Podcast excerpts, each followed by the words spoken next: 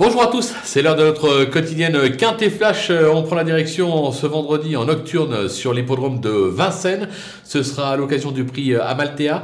On va évoluer sur 2100 mètres, la grande piste, un départ à l'autostar. Attention, on n'est plus en gain, on est à Vincennes. À Vincennes, c'est 9 euh, par ligne derrière euh, la voiture.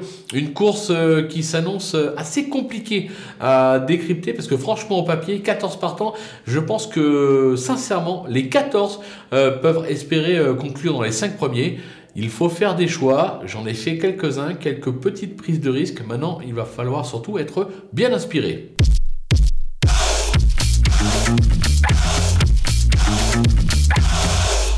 Allez, on attaque avec nos bases. Une petite surprise en tête avec le numéro 3, Forum Mélois.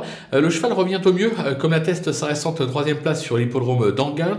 Il est le seul du lot à être déjà descendu sur, euh, sous les 1-11 sur le parcours. Raison pour laquelle je me dis qu'il pourrait bien en profiter pour repasser le poteau en tête, surtout avec le 3 derrière la voiture. Attention au 7, Faradeco. Elle a remporté 4 des 6 quintés auxquels elle a participé. Elle s'adapte à tous les tracés. L'entourage est confiant en première ligne fonce bien évidemment. Le numéro 13, Vicky Laxmi, euh, qui reste sur d'excellentes prestations et qui a prouvé qu'il était capable de briller en s'élançant de la seconde ligne, ce qui sera le cas euh, ce vendredi.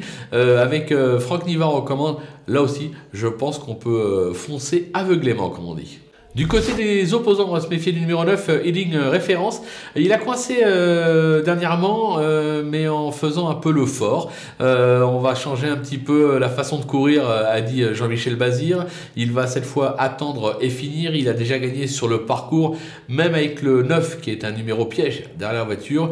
je lui fais confiance pour une nouvelle fois conclure sur le podium. Le numéro 10, Kennedy, qui vient de s'imposer courte distance à Mokanchi. Il a bien fait cet hiver sur l'hippodrome de Vincennes. Il est toujours extra de forme. Une nouvelle fois, on en attend une confirmation. Et attention avec le numéro 2, El Santo fort, qui est au top de sa forme, qui s'est déjà bien comporté sur le parcours. Il est plutôt bien placé derrière la voiture avec le 2. Euh, lui aussi a sa place à l'arrivée. Le coup de poker, ce sera le numéro 8, euh, Jocelyn, euh, qui vient de montrer du mieux euh, sur l'hippodrome d'Anguin. Il s'est déjà imposé sur le parcours et à ce niveau, sur sa lancée. Difficile de ne pas lui faire une petite place dans notre sélection. Les outsiders avec le numéro 5, Hélène, euh, elle m'a quelque peu euh, laissé sur ma faim ces derniers temps. Elle aura pour elle euh, son bon numéro dans la voiture. Son entourage est assez confiant. On en attend une réhabilitation. Voilà, fait partie des chevaux qui sont capables de s'illustrer s'ils sont vraiment décidés. Même chose avec le 6, Flya Kaluma.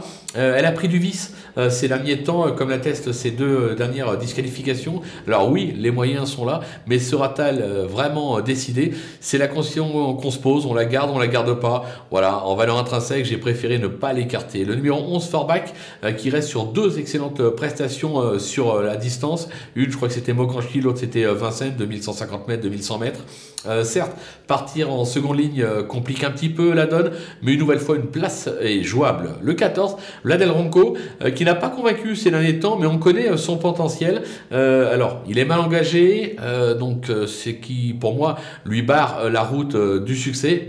On sait que s'il est décidé euh, avec un mondo, il est capable de bien finir et de venir accrocher une 4-5e place. Les délaissés, ben voilà, c'est une vraie prise de risque hein, parce qu'ils ont le droit de conclure euh, sur, euh, sur peut-être pas sur le podium, mais du moins à l'arrivée. L'As de Ex Machina qui a franchement déçu et qui reste délicate en compétition, mais qui s'est déjà bien comporté sur ce parcours. C'est une affaire d'impression.